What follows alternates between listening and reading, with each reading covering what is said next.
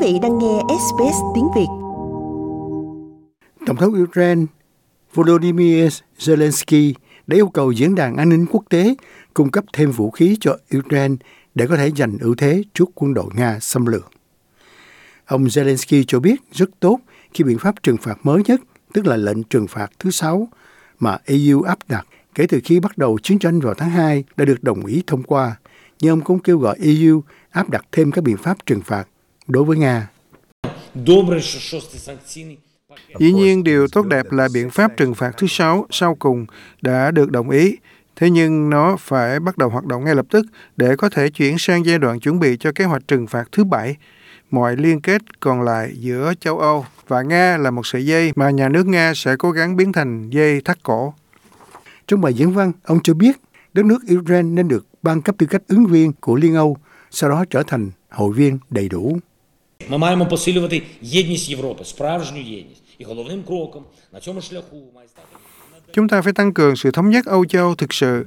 Bước chính yếu theo hướng này là trao cho Ukraine tư cách ứng cử viên để trở thành thành viên của Liên minh Âu Châu và sau đó là thành viên đầy đủ. Không thể có sự cám dỗ nào ở Nga cho rằng các nước châu Âu sẽ không ủng hộ Ukraine trong vấn đề này. Bởi vì nếu Nga cảm thấy châu Âu yếu kém và có thể bỏ rơi Ukraine mà không có quyết định cần thiết và rõ ràng về tư cách ứng cử, thì đó sẽ là một trong những yếu tố gây bất ổn lớn nhất cho lục địa này trong lúc Nga phát triển toàn diện cuộc chiến chống lại Ukraine. Trong đó, Bộ trưởng Quốc phòng Mỹ Floyd Austin chào đón Tổng thư ký NATO ông Jens Stoltenberg viếng thăm ngũ giác đài, trong khi Nga siết chặt gọng kềm vào một mục tiêu chính yếu trong trận chiến giành quyền kiểm soát khu vực Donbass ở đông bộ Ukraine. Ông Austin nói rằng cuộc chiến của Tổng thống Nga Vladimir Putin đã làm thế giới dậy sóng. Ông Putin muốn làm suy yếu trật tự quốc tế dựa trên luật lệ, nhưng thay vào đó, ông ấy đã khiến cả thế giới dậy sóng bằng những hành động của chính mình. Tôi biết gần đây đã có rất nhiều cuộc thảo luận về chi tiêu quốc phòng trong NATO. Vì vậy, hãy để tôi nói rằng chi tiêu 2% GDP là mức sàn chứ không phải là mức vượt trần. Còn ông Stoltenberg cho rằng ông Putin muốn thấy NATO yếu kém hơn, nhưng cuối cùng thì NATO lại đoàn kết mạnh mẽ hơn. Tổng thống Putin muốn có ít quốc gia NATO đoàn kết hơn, do đó ông xâm lược Ukraine. Nhưng ông ta đang đối phó với sự hiện diện của nhiều nước của NATO ở phía đông của Liên minh, cũng như có nhiều thành viên hơn và quyết định của Phần Lan, Thụy Điển xin gia nhập NATO. Đó là những quyết định lịch sử. Hai quốc gia này với tư cách là thành viên NATO sẽ củng cố sức mạnh của khối và tăng cường mối quan hệ xuyên đại Tây Dương của chúng ta. Trong khi đó, ông Maros Sefcovic, Phó Chủ tịch Ủy ban quan hệ giữa các tổ chức Âu Châu mô tả, thỏa thuận cấm nhập dầu của Nga vào cuối năm nay là một biện pháp thực sự quan trọng chưa từng có. I think that uh, uh, from the from the beginning uh, what uh, was our Tôi nghĩ ngay từ đầu, mục tiêu chính của chúng tôi đối với các lệnh trừng phạt là phải làm tổn thương những kẻ xâm lược nhiều hơn chúng ta.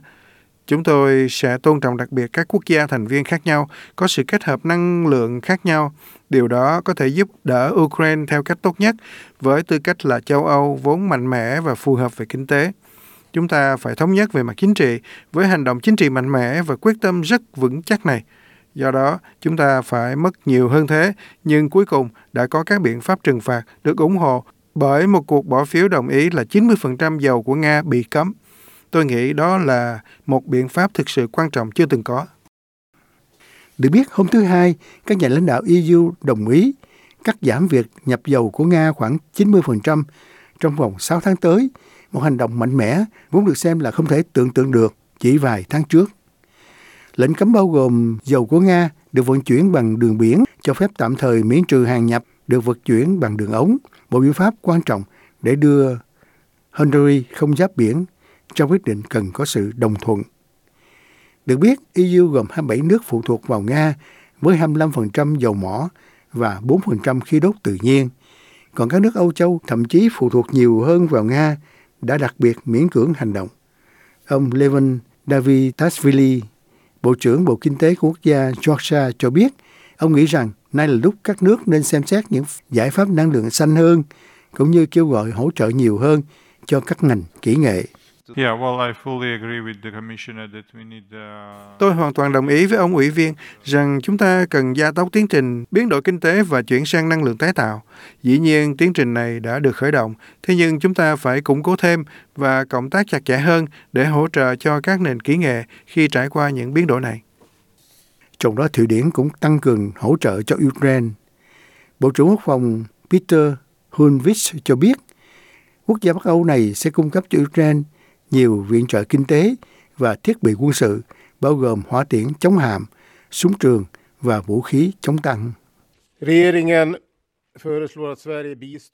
Chính phủ Thụy Điển đề nghị hỗ trợ Ukraine với robot 17, súng trường 90 tự động với đạn dược và thêm 5.000 vũ khí chống xe tăng cùng các nguồn tài nguyên chính cho quỹ hỗ trợ Ukraine do NATO thiết lập. Các quân thiết bị mà chúng tôi đã quyết định đã đủ điều kiện và phù hợp với những gì Ukraine yêu cầu. Hỏa tiễn chống hàm là thứ mà họ đã yêu cầu đặc biệt và Robot 17 là một hệ thống sẽ tăng khả năng của Ukraine để chống lại cuộc xâm lược bất hợp pháp và vô cớ của Nga. Được biết, lực lượng Ukraine hiện tiếp tục chống lại quân đội Nga và phe ly khai được Nga hậu thuẫn, tiến quân tại vùng Donbass thuộc đông bộ Ukraine.